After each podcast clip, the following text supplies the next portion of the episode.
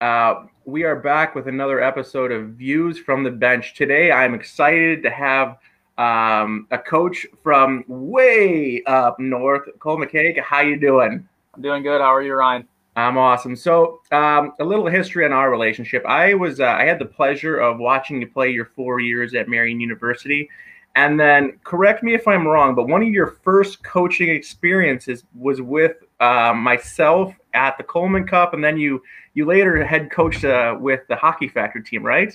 Yeah, that's correct. Yeah, we uh, I forget where we were, but yeah, we went to the Coleman Cup. I think we lost in the finals. I think we were we went undefeated in round robin and everything, and then I forget what region we lost to, but I remember we lost in the finals, and then yeah, and then a couple weeks later. Uh, I was the head coach, and then Connor Blank was my assistant coach with mm-hmm. I don't know if it was the U16 or U17 uh, hockey factory team. So yeah, I was uh, that was my first coaching experience. So yeah, yeah. that. that was a it was, it was a fun time because I remember uh, that Coleman Cup year. We we were we were Region Three. We lost in the finals, and we lost in the finals to I think it was Region Six. That we had beaten the round robin, but they came back and beat us. But just want to give you the heads up and a little update. The following year, I did go back, um, and well, we won. Um, I don't want to say it was it you know what the difference was, but uh, you know we did win it. Um, I'm not sure if you remember, but Maddie Taylor. Do, do you know Maddie at all? Yeah, yeah Maddie.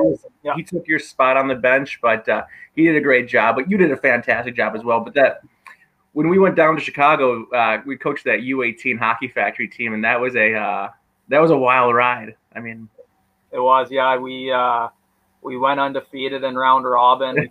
I don't know if we went undefeated, but we finished first in our, our pool, and then we uh, lost in the quarterfinals. So I think I remember um, the four teams in our pool that advanced. We all lost out in the first round to the other pool. So we must have been in the I guess the below average pool there. But it was a good experience. It was a lot of fun. I remember uh, coaching against uh, Daniel Carcillo, mm-hmm. NHL player, one game. So I thought that was pretty cool.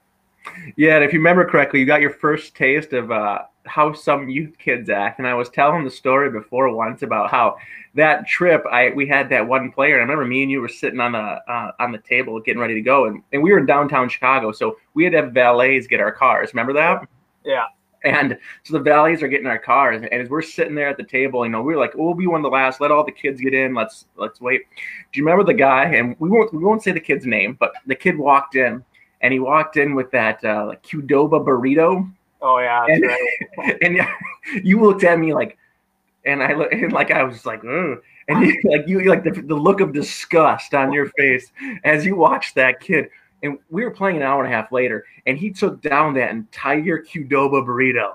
And uh, and I don't remember you remember this. Like I made a comment like really like that close to a game, and then he like he like looked at us, and then he pulled out the sixty ounce like big gulp soda. That yeah,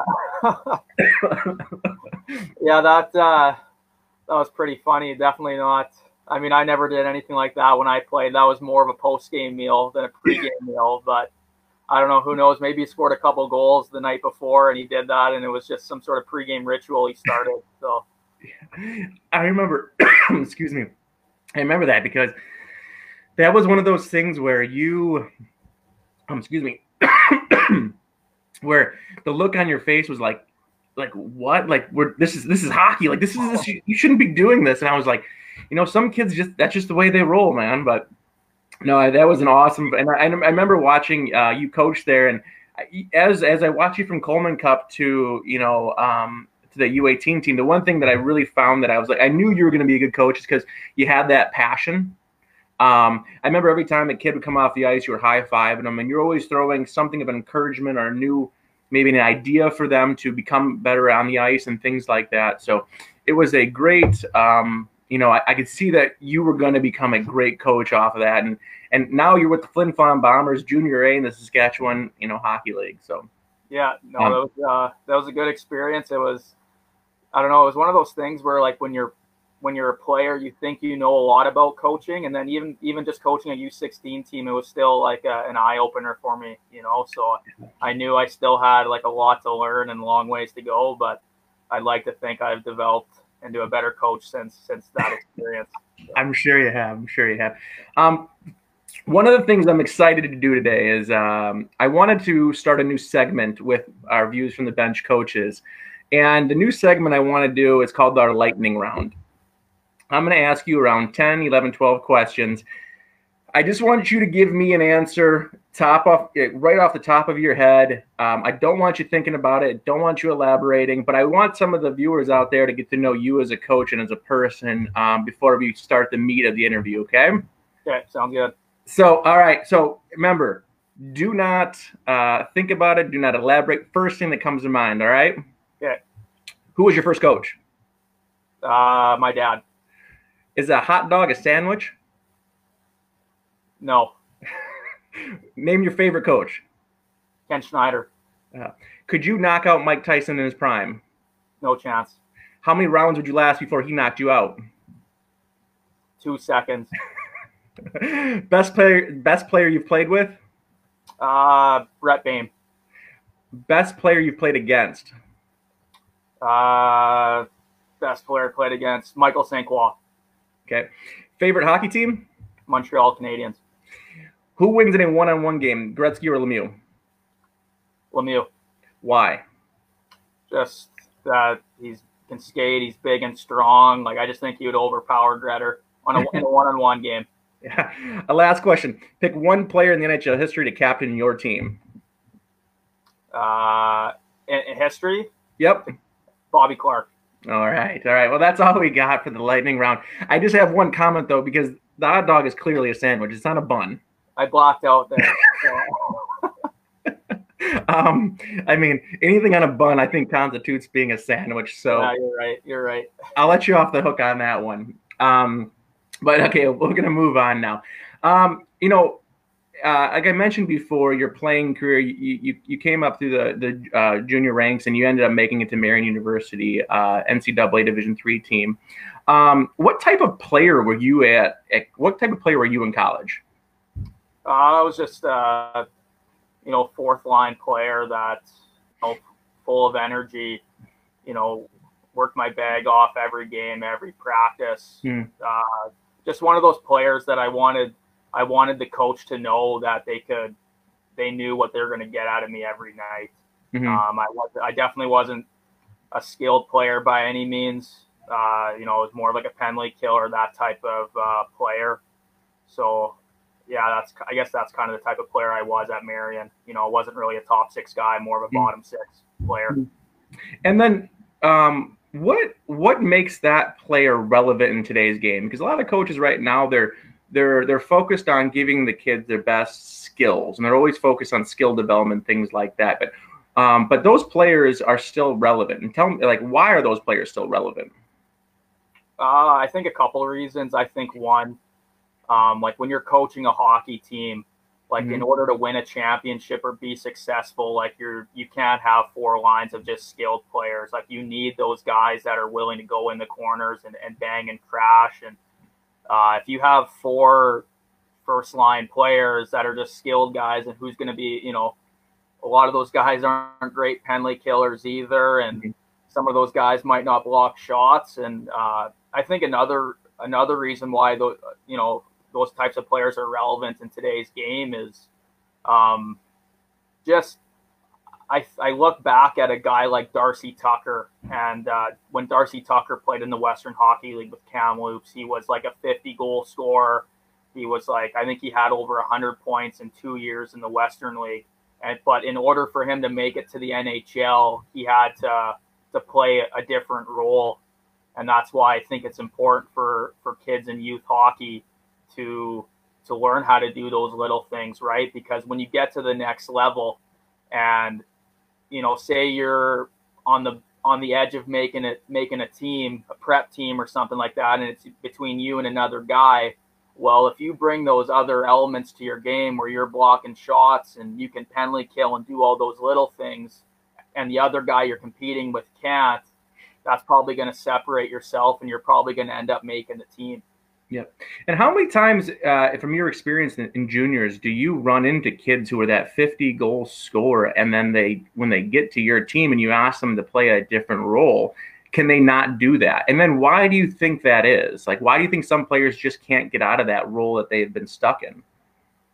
Yeah, I mean, you, you see it all the time at the junior level and um, even at the college level too. It happens a lot. I played with some guys um, at the Division three level that were you know goal scorers or point per game guys at the junior level, and then you know when you get to college, it's just a whole new you know it's a whole new ball game, and uh, some guys just aren't really willing to accept that role, or maybe their their self evaluation's a little off.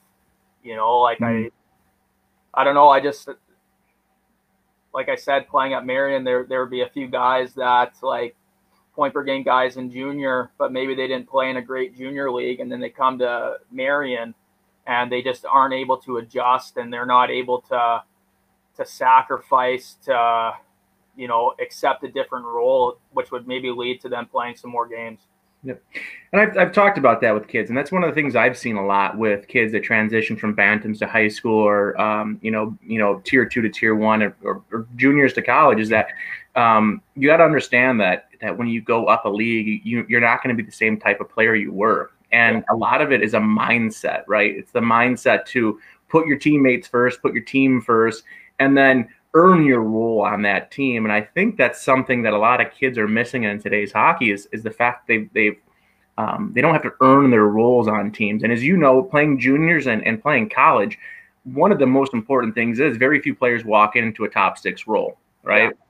They have to go in there and they have to earn that role to be on that top six. And um, that's difficult to do. I mean, like, it is. Yeah. Um, so so that's one of the things that I think is interesting about when I remember watching you play at at at, at Marian. You were a selfless player. Like you played every you know every role on that team. You, you, you like you could score. You you block shots. You played PK. You were one of the guys they trusted to be out there to preserve that two one lead, right? And and and that's something I always tell kids is that like when you want to be out there at that last minute of the game, your, your coach has to trust you. Like yeah. you don't have to be the best player, you have to be the one he trusts the most before you can go on that ice. Um, but yeah, uh, one of the other things too I want to talk about is, is the Saskatchewan Junior Hockey League where you guys play in. Um, can you give me a little bit of background on the Flin Flon Bombers?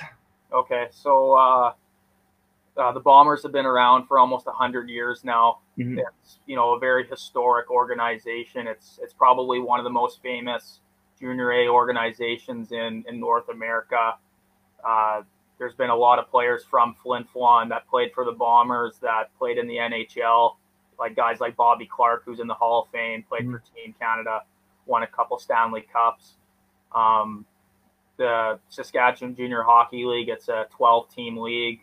It's a very competitive league. It's it's I think the thing I really like the most about the SJHL is um, it's not like it's the same teams at the top every year. Mm-hmm. You know, there's like parity, and it's like one year you may be a rebuilding team, and then the next year you're a contender, and then you go through the rebuild and stuff like that. Because you see a lot of a lot of other junior A leagues where it's the you can pretty much predict who's going to be in the league final in September. You know, mm-hmm. so um, our like I said, our league's very competitive. We you know we do the best we can with advancing our players to the next level. I know in Flin Flon, we've advanced probably I think 12, 12 players to the Division One level in the last three or four years here. So we've we do a pretty good job up there with uh, promoting our guys to get to the college route. Yeah. Uh, before I ask you some more of your where you're sending players at, uh, one of the things I've, I, I, get people ask me a lot is where is Flin Flon? yeah, it's if you looked at a map, like I don't even know if you'd be able to find it. It's uh, it's about seven hours north of Winnipeg. It's pretty much in the middle of nowhere. It's uh, right on the border of Manitoba and Saskatchewan, so it's a border town.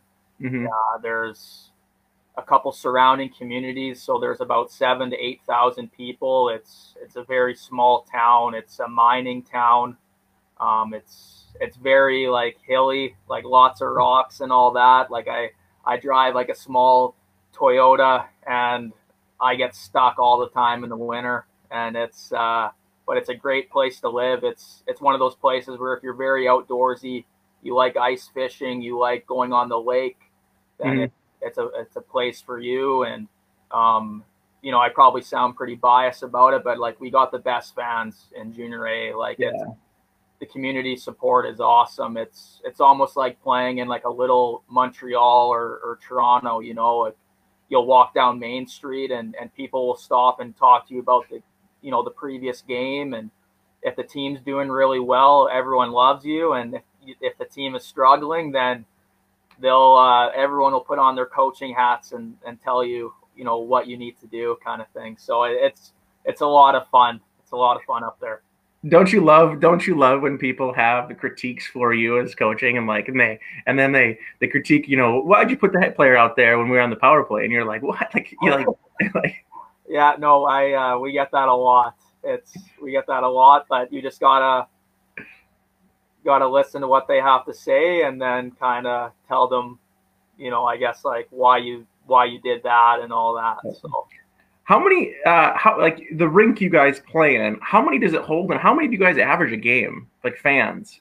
So it holds, uh, like I think it holds seventeen hundred seating, and then I mm-hmm. think it's around two thousand with standing room and all that. Uh, we average probably about nine hundred a game.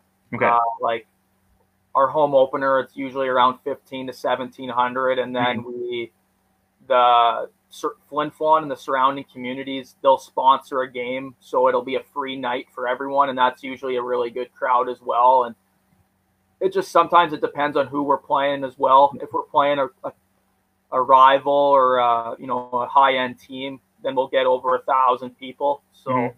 and then if it's a, a weekday game, it's probably around six, seven hundred. But it's it's loud. The fans are exciting. You know, we after we win a game, they'll throw a moose leg on the ice, and it's it's pretty unique. So like a, a real moose leg. A real moose leg. Yeah. the sanitary conditions there can't be. I mean, like no, no there you, you gotta YouTube it. There was an incident a few years ago.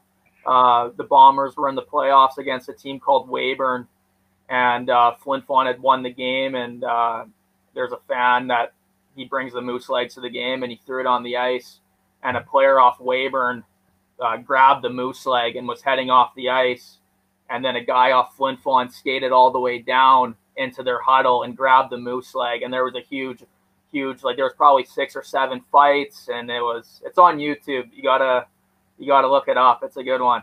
That's wild. That yeah. is wild. Yeah.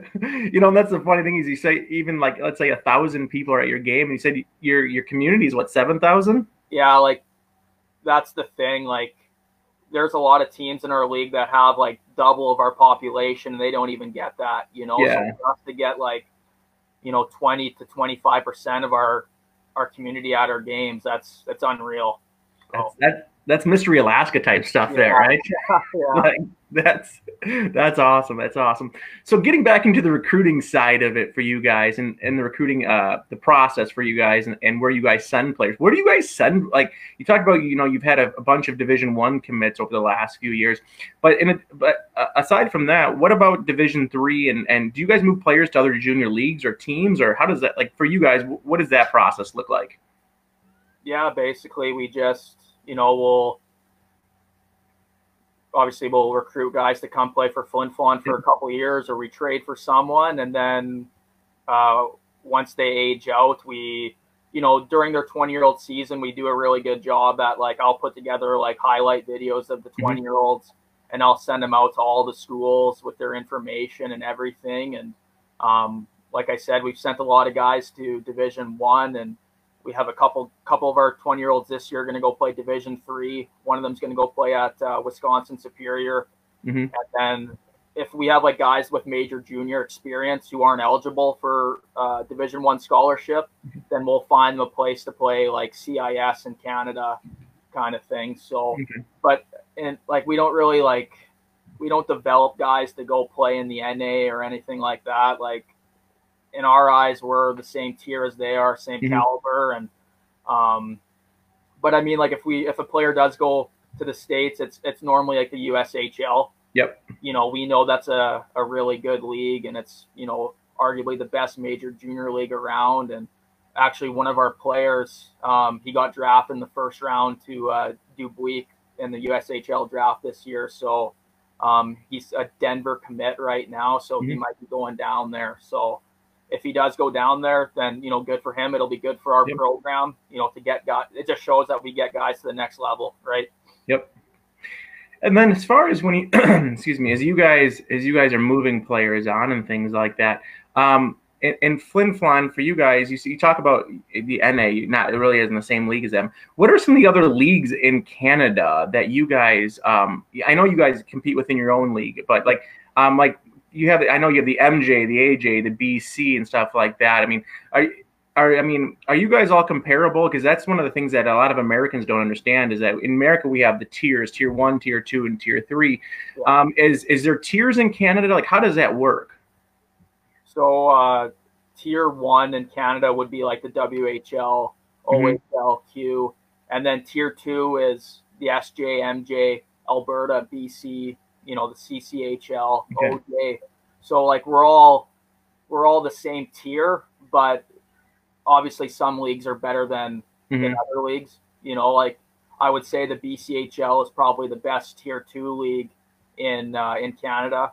Okay. They just you know they get a lot of Division One commitments out there, and then they're because of their reputation, they're able to bring in a lot of American kids who have Division One scholarships already, which just helps the league get better. And I know they had an NHL first round. They always have like every year they have like an NHL first round pick, and okay. they're kind of the cream of the crop. And then after that, it's you know it's Alberta, Saskatchewan, Manitoba, you know the CCHL. We're all pretty comparable. So. Mm-hmm. And you bring up American players in the BC. Uh, one of the questions I have for you is how many American players are allowed in uh, the SJ per team? I, I, believe there's a cap, isn't there? Yeah, I believe it's five.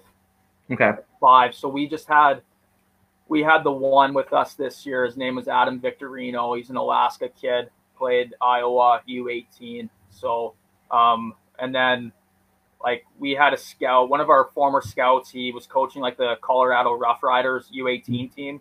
So he's like a really good network a connection for us to get players and stuff. So we typically will have a couple a year, but mm-hmm. for us, we mostly recruit out of like Saskatchewan and Manitoba, and we have a really good pipeline in Quebec going right now. Like I think we've advanced like four uh, French Canadian kids to Division One in the last three years. So, just uh, our head coach has a really good uh, network out there as well. Okay.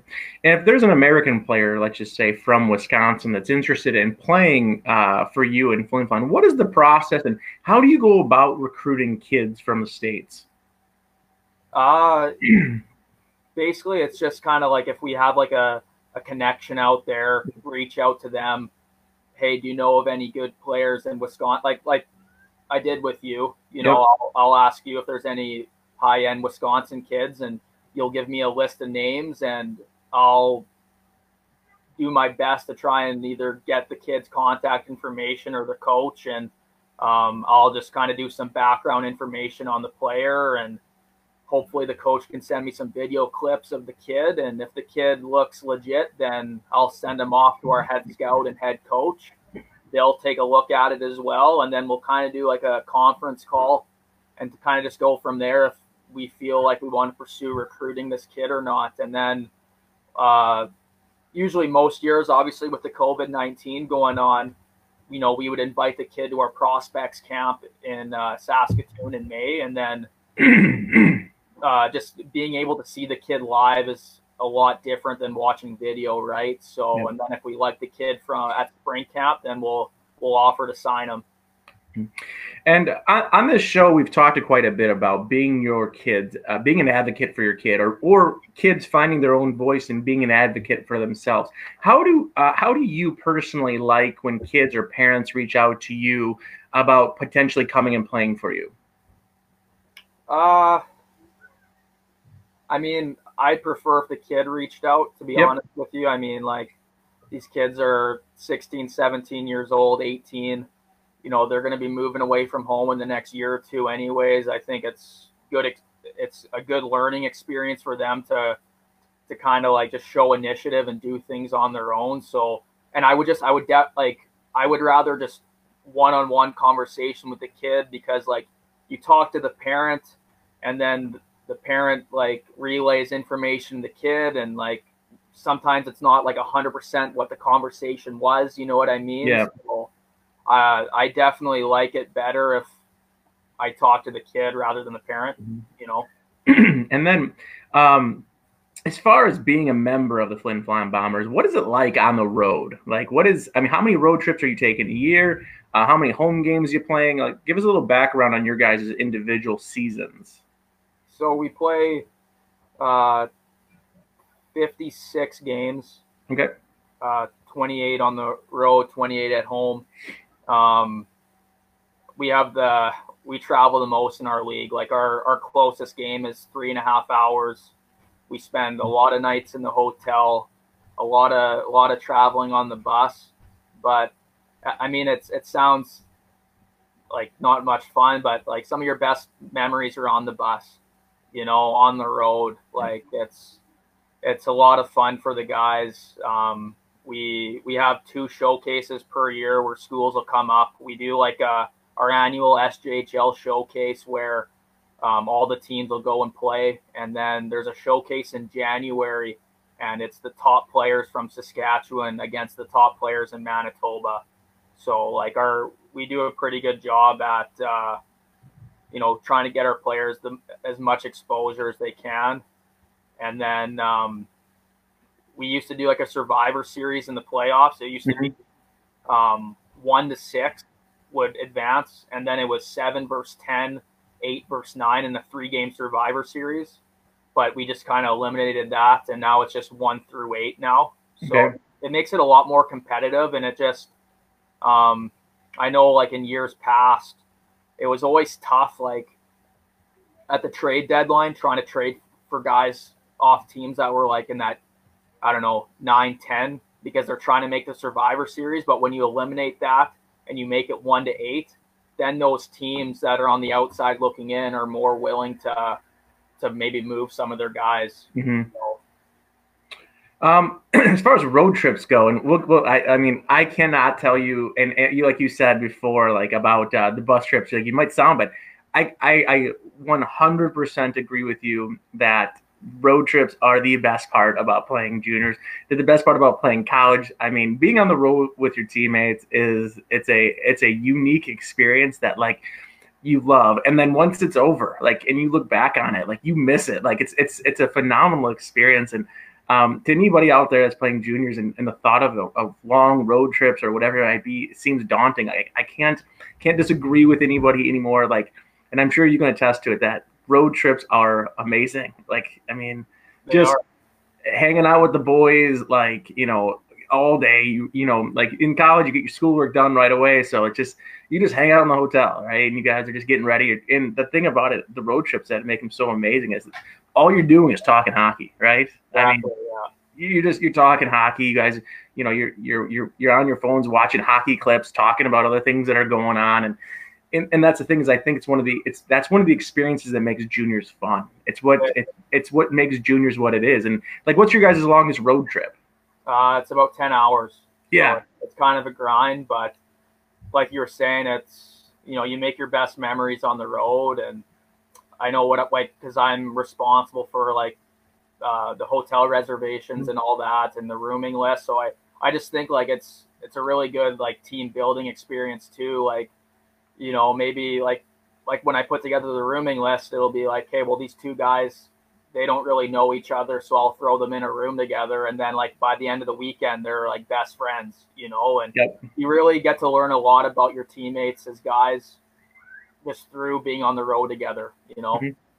and that's the thing is that's what that's that's what makes junior hockey what it is. And that's one of the things that you know people say like in you know like you know playing college. You know I I, I had the pleasure of going up to Minnesota Crookston. Did you ever get to play against them? Uh, no, I don't believe so.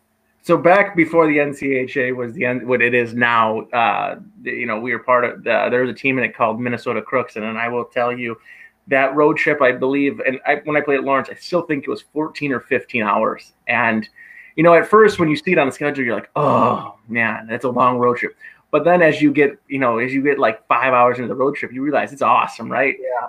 And you've watched Slapshot three times already. Like you, you, you, know you got Dumb and Dumber on tap. You're excited, right? Yeah. Um, so I mean, like that's the part of it. Like you get to watch the same movies. I mean, I can't tell you how many times I've watched Dumb and Dumber or Slapshot or um, you know, like any of the fun like 80s movies that are out there. And not, I mean, it's just it's such an amazing experience that it's it's one of the reasons why I always tell kids like you're gonna love juniors, you're gonna love college, you're gonna love the road trips, you're gonna love being with the boys all the time. It's such a unique experience, and it's one where people always talk about they love the locker room, right? The locker room is amazing, it really is. But the road trips are, are I think are what make the locker room so much more fun.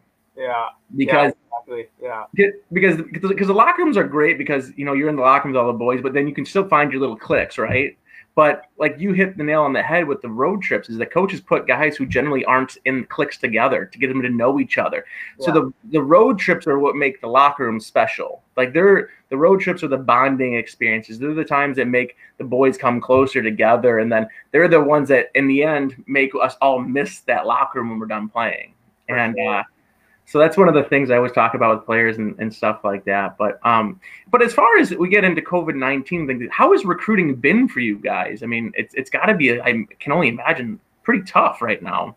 It is, yeah. Like, um, you know, any other regular year, I guess. Like, say our team gets knocked out in the playoffs in April, like myself, the head coach, and the head scout will kind of go our separate ways, and we'll go recruit and scout. Like, we'll go watch like U18 playoffs, and we'll go to you know one of us will go to regionals or, or nationals, and then there's usually showcases going on, probably around you know May, June, July. So you know, obviously with the situation we have right now, and, and not being able to do that, it's just been a lot of video. You know, we'll mm-hmm. get uh, emails sent from players, advisors, coaches, just video of a kid, and then you know we'll watch it if we, like I said, if we think that the kid is pretty intriguing, then we'll do some background information on the player. Like we'll mm-hmm. we'll either contact the coach or we'll contact coaches in that league, see what they think of the player, or you know maybe we know maybe one of our current players played against the player. You know, we just do like a lot of homework on the kid, find out about his character and all that and then uh, if everything checks off, then then we'll kind of pursue recruiting them. So, okay. but that's just really that's been what we've been doing the last, I guess, couple months now. So. I mean, you. I mean, I can only imagine how many videos you you've been sent and how much you're watching. Like it's, it's. I mean, sure, it helps pass the time, but you know, it's yeah. one of those things where you love seeing video on kids, but also like you love seeing them live. And uh, I had Coach Berger on here a few weeks ago, and he talked about how um, one of the things uh, that he does when he goes to games, when he watches, he you know he tries to sit on the opposite side of the rink to watch yeah. the bench. It's one of the tough things about when you're recruiting, you can't really see the bench. Like you can't see that. You don't really see the body language or yeah. how they're really interacting with their, you know, like Berger was saying, like even interacting with their teammates on the bench and stuff like that. Like, are they a cheerleader? Are they a powder? You know, you don't get to see those things live or like on the, you know, on video. So it, it's tough. So that's why you really got to do your homework on the kid and mm-hmm. uh, you know call other coaches and just kind of find out as much information on the player as possible. So yeah.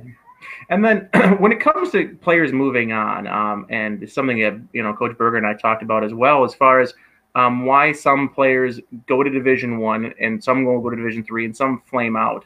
Um, what is what are some of the things that you've seen of why like and what are some of the intangibles that these players have of why some make it to division one why some move on to you know major junior um some go pro or you know what is it that you've seen that that is one of the reasons why kids can move on to higher levels uh i mean i think like like the, the division one level like you just your your skating ability needs to be top notch yep.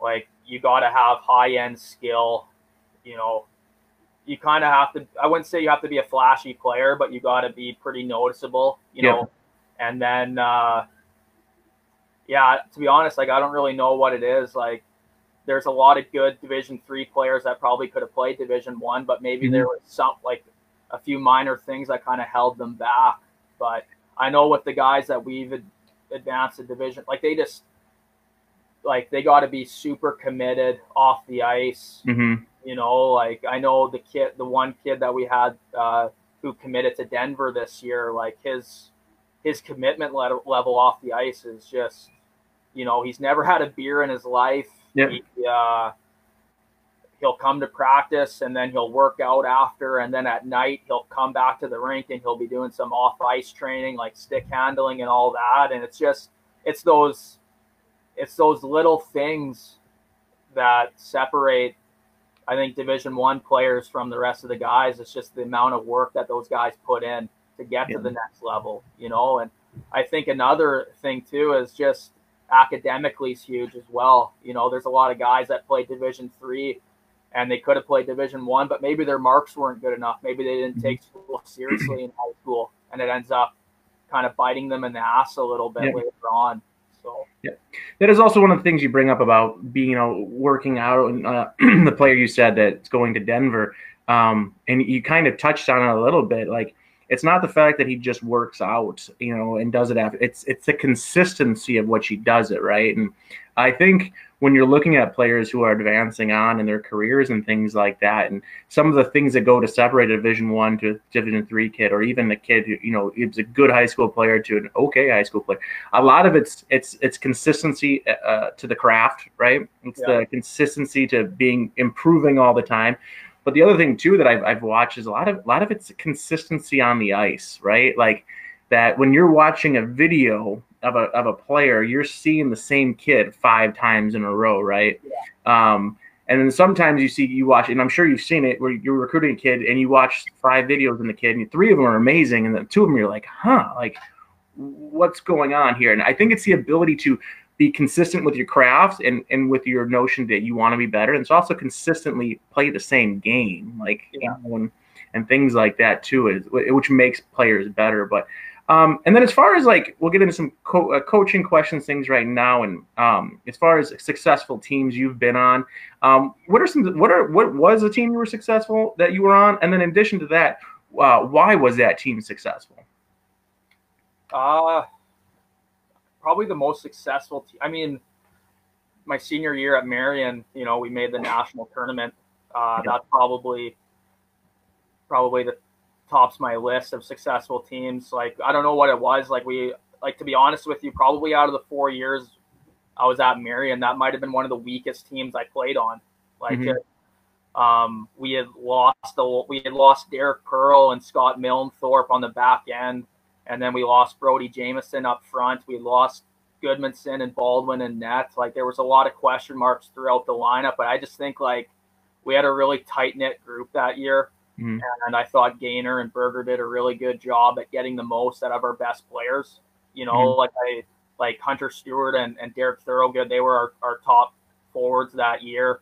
And they kind of went had a they kind of had like a they kind of took a step back their junior year, but Gaynor was able to find a way to get the most out of them our senior year. And I think just like I said, just a tight knit group and uh, we had a lot of doubters coming into our year that year, and we wanted to prove them wrong. Mm-hmm. So I think that year, and then even my sophomore year at Marian, like we were, we had won we we won 13 games in a row after Christmas. Like we were unreal that year. Like we Stewart and Thorogood were sophomores; they were really good. And then we had Devin Sturmer come over from Concordia, and I think he was a 30 point guy and uh, Gianni Mangoni had transferred to Marian that year, and I think he like was an all-conference defenseman. And I think Mike Baldwin and net was uh, um, the goaltender of the year in our conference. And I don't know, we just had it just seemed like that year everything just kind of like everyone was firing away, you know. And yeah. that was the year we had Eric Largent as our coach, and he just kind of you know he demanded perfection and uh, like being average wasn't okay to him, and it really pushed us to to get to you know the next level, to bring mm-hmm. our play to the next level. I guess you could say. And through so those teams, those teams. So yeah, at your time at Marian, how many coaches you had? I think did you have four at Marian? I had four four different head coaches in four years. Yeah. So you've had a lot of uh, you've had a lot of uh, coaches to learn from a lot of different uh, you know philosophies on coaching and things like that. In your opinion, what is it that makes a coach successful? Uh, I think a few things. I think, I mean, you need to have a strong work ethic. Like mm-hmm. there's, you put in a lot of hours. You know, you're at the rink in the morning. You know, doing you know putting together video and stuff like that, or you're practicing, and then in the afternoon it's you know same thing, video or or other tasks, and then like, and then you're at the rink late at night doing the same thing. Like I just think that you need to, I don't know, like I've played for teams where we've been super average or super below average, and I think just uh, the head coach was just okay with being average. And I think mm-hmm. like to be a successful coach, you need to have very very high expectations of your players because you want them to expect a lot out of themselves too. So I think that's one thing. Um, I think obviously you need to have knowledge of the game. You know, mm-hmm. like you need to be able to make adjustments on the fly during a game. You need to be able to recognize which player should be on the ice at the right time.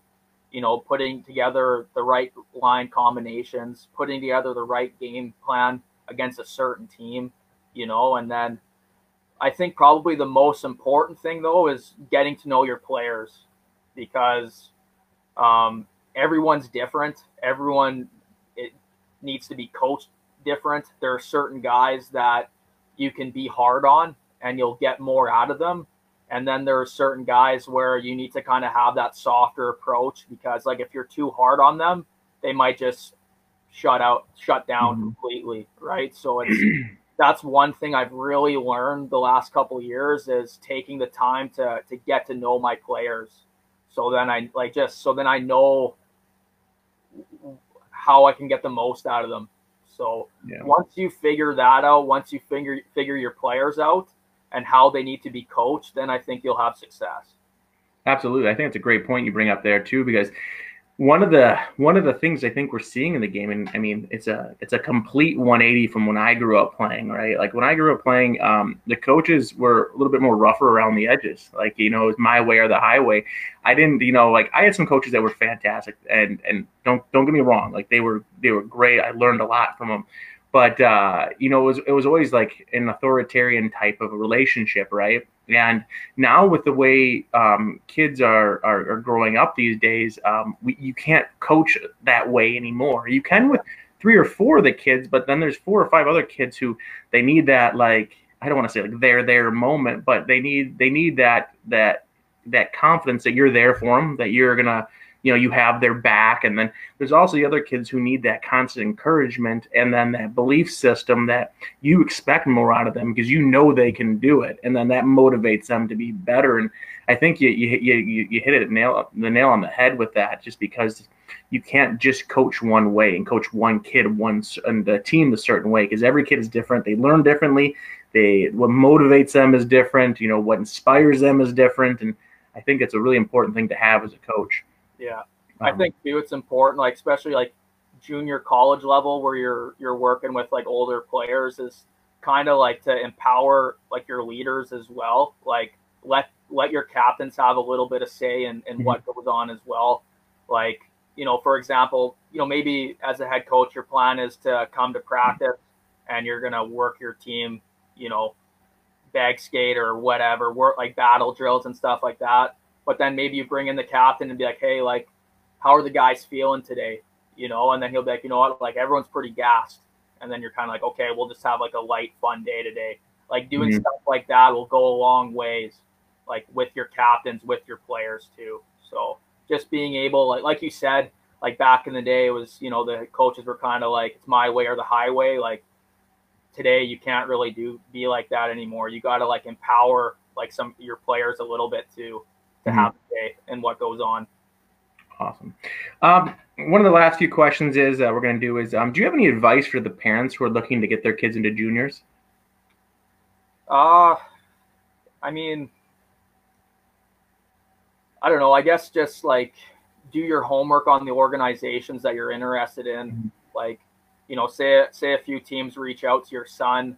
You know, put together a pros and cons list of the of the organizations you know, you don't want as a parent, you don't want to send your kids somewhere where there's no rules and and all that. Like it's our job as coaches at the junior level, like not to just develop. I know it sounds cliche, but not just develop them as as players, but develop them as people too. Like we want to make sure that they're they're ready for the the next stage of their life when they're done. And I know like our kind of our, our saying in Flin Flon is like like you come to the Bombers organization as a boy and you'll leave as a man kind of thing. So I think just do your homework on organizations and and then lastly just allow your son or daughter or whatever to make the decision.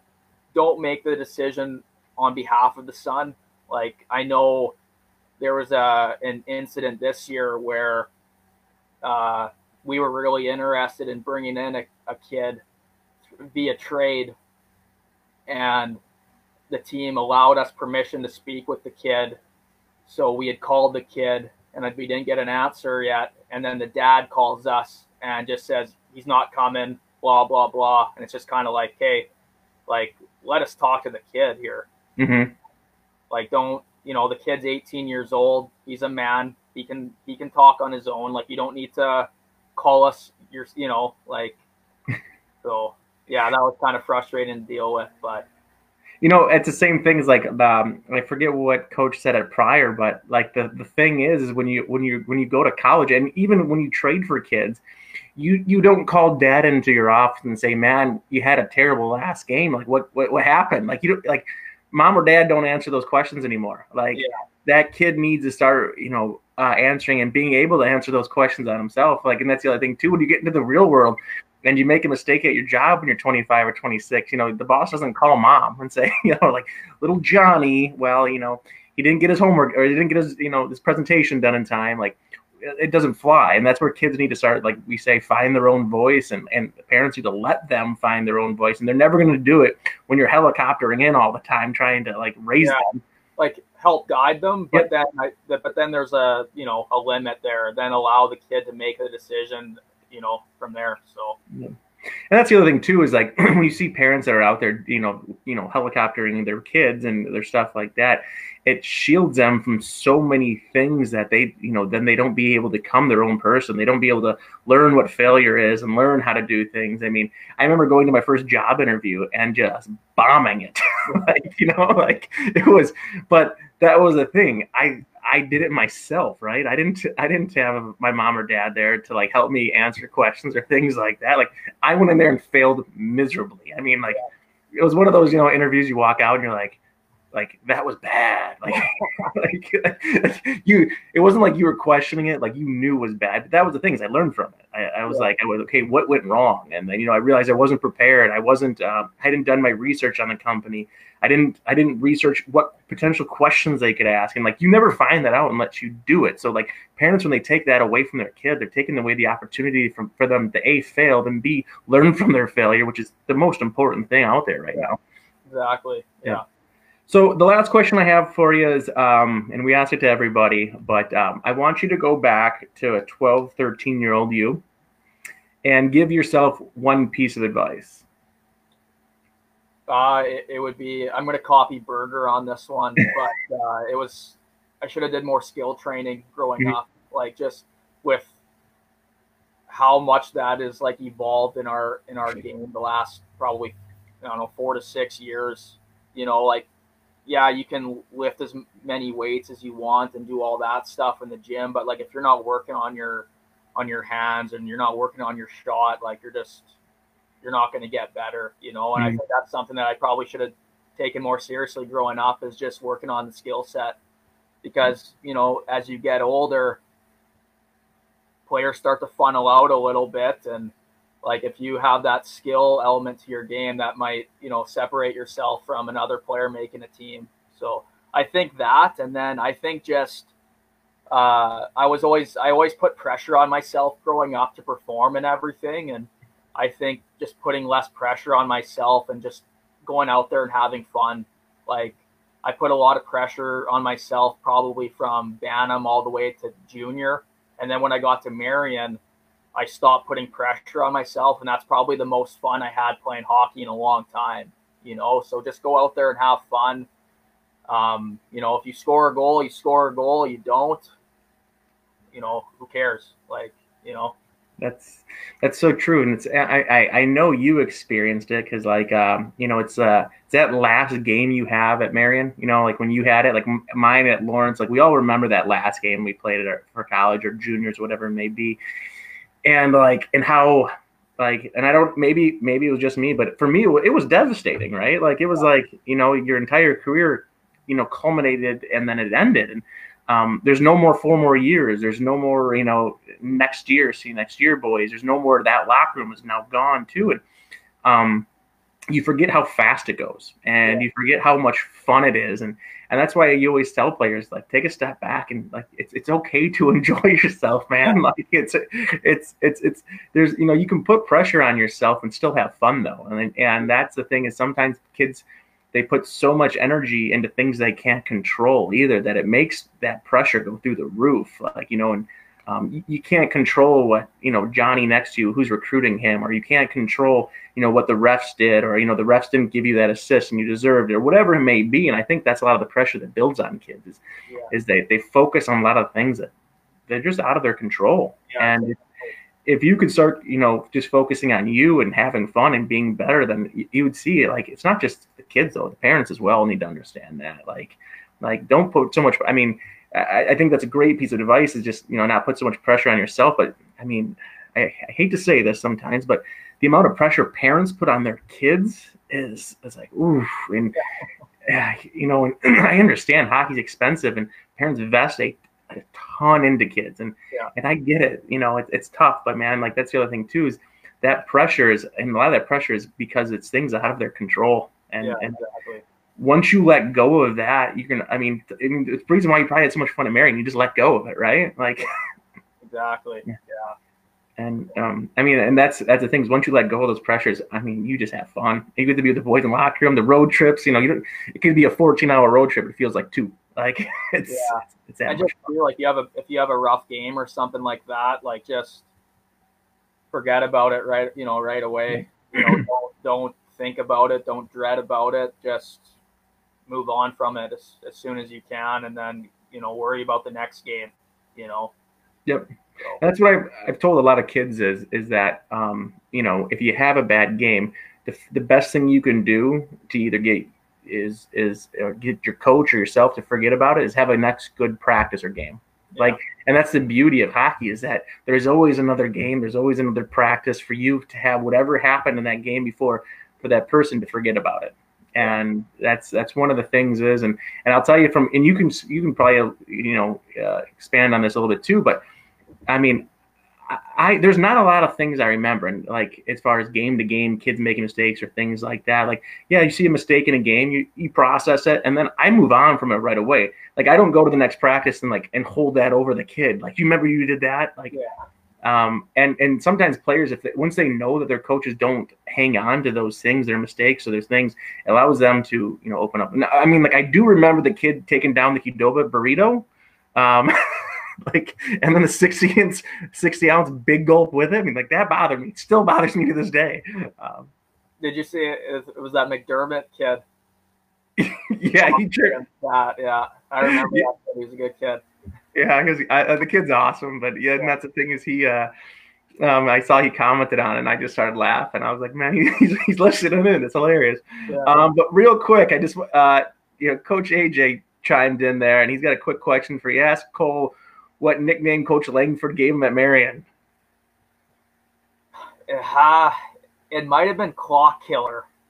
It might have been Claw Killer, because like I would go, I don't know, my freshman year I played 19 games. I had zero goals and zero assists. so like I would just go out on the ice and I just wouldn't really contribute to anything. So I would just be killing time out there, basically. Yeah. So that might be the nickname. I know Langford called me that a couple times. So. well, that's the thing though. Like if you're not getting scored on, like that. I mean, you, you talk about uh, who is it? They interviewed Matt Cullen during the um, uh, one of the NHL playoffs, and and one of his roles was to win defensive zone faceoffs and do all these other things. And he he I think it, I think it was him that references me, and I could be totally wrong here, but they said my goal is to give Sidney Crosby and Malkin and Kunitz and all these other guys 45 second break so they can get on and do what they do. Yeah. Like protect my team, protect my team's lead, get them out, get them in certain situations of where their talents can be utilized. And um, you know, and that's the thing we talk about your roles on your teams and how it's still re- those are the reasons why like that role is still relevant, like and will always be relevant. Um, you know, it's like you might not be the one scoring the G dub, but you're the one that took out, you know, you went one on one with the other team's best player, shut them down, then allowed your player to get on the ice and, and do what they do. Yeah, exactly. Um, but yeah, listen, this has been an awesome interview. I, I just want to say thank you so much for coming on. It was it was a pleasure to to see where you are right now. It's a pleasure to have you on and share a lot of your insight. And I'm sure a lot of the people who are watching are really appreciative of it too. So, do you have any last things you'd like to add? No, just uh, thanks for having me on, Ryan. It was a lot of fun, and uh, I'm hoping to try and make my way down there at some point. You know, maybe maybe yeah. next spring or the spring after that. Just kind of all depends on how we do in the playoffs. Yeah. But I definitely love. I still got a lot of good friends down in that area. So mm-hmm. if I'm ever in that area, you know, around springtime, I would definitely love to help out with any hockey camps or anything you got going on. So that'd be great. That'd be amazing. Well, thanks again. And uh, I just would like to let everybody know we're on Views from the Bench. We're Monday, Wednesday, and Fridays at noon. Uh, next week, we have uh, Coach Brett, or not next week, this Friday, we have Coach Brett DeNap on, who coached down in St. Louis. He was a Car Shield 08 uh, head coach last year. So he's going to have some really great insight um, from the St. Louis hockey world and things like that that I think you guys will enjoy. So, Cole, thanks for coming on again. I really do appreciate it. And everyone out there, stay home, stay safe, and good luck out there.